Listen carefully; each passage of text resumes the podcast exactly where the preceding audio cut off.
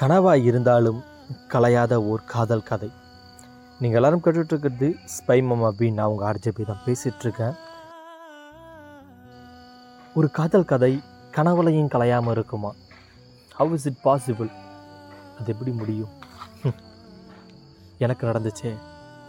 என்னோடய வாழ்க்கையில் நான் கனவு கண்ட ஒரு விஷயம் என்னோடய கனவுலையும் என்ன நானே நிறைய தடவை கேட்டிருக்கேன், எப்படி எல்லாருக்குமே அந்த ஒரு விஷயத்து மேலே சடனாக காதல் வரும், சடனாக அந்த காதல் மறைஞ்சு போகும்.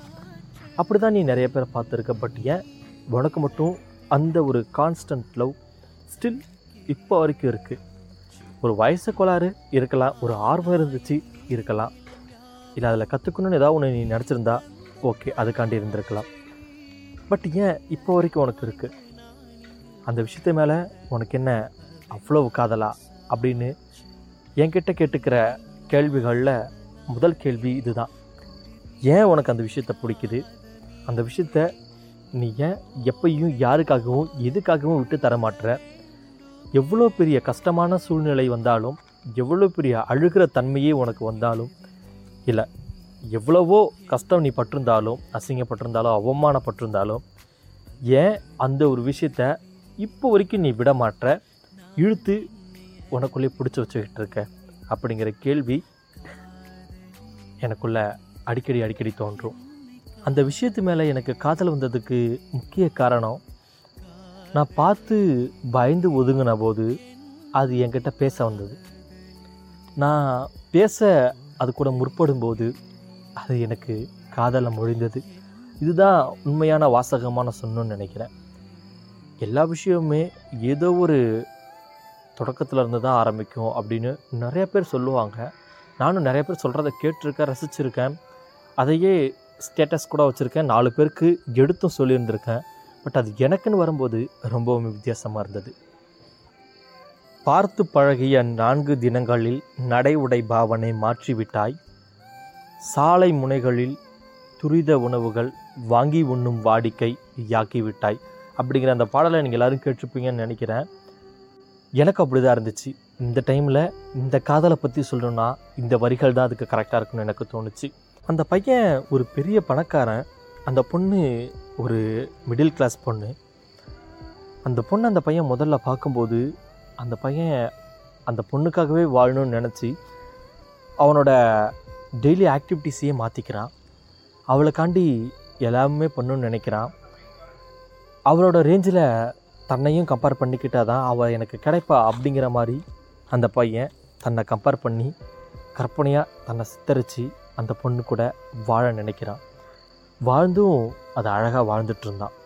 அப்படி அழகாக முளைச்சது தான் அந்த ஒரு காதல் அப்படிங்கிறது அந்த 4 வரிகள்லேயே உங்களுக்கு புரிஞ்சிருக்கும். இப்போ நான் சொன்னது என்னன்னு நீங்கள் ஈஸியாக கணிச்சிருந்துருப்பீங்க.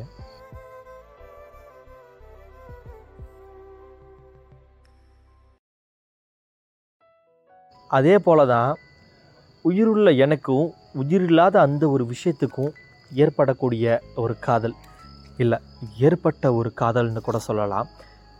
அந்த உயிரில்லாத அந்த ஒரு காதலுக்கு நான் எப்படி இருந்தால் அதுக்கு பிடிக்குமோ அந்த மாதிரி நான் இருக்கணும்னு ஆசைப்பட்டேன். அந்த மாதிரி என்னை நானே மாற்றிக்கிட்டேன். அதுக்கப்புறம் அந்த ஒரு விஷயம் எனக்கே பழகி போச்சு. அப்படியே அந்த உயிரில்லாத விஷயத்து கூட கடைசி வரைக்கும் ட்ராவல் பண்ணிகிட்டே இருக்கேன் இப்போ வரைக்கும். அப்படி உயிரில்லாத அந்த ஒரு விஷயத்து மேலே ஏதோ ஒரு மூலையிலிருந்து நான் உயிர் கொடுத்தேன் அப்படின்னா, அதை கேட்க ஒரு 30 பேர் இருந்தாங்க அப்படின்னா அந்த ஒரு விஷயம் எப்படி இருந்திருக்கும்? அந்த உயிரில்லாத விஷயம் உயிர் கொண்ட என்னோட மொழிகளை எடுத்து பலருடைய செவிகளுக்கு செலுத்தும் போது அது அங்கே உயிர் பெற்று ஒரு காட்சி அளிக்குது இல்லையா? அப்படிப்பட்ட ஒரு காதல் எங்கெங்கே கிடைக்கும்?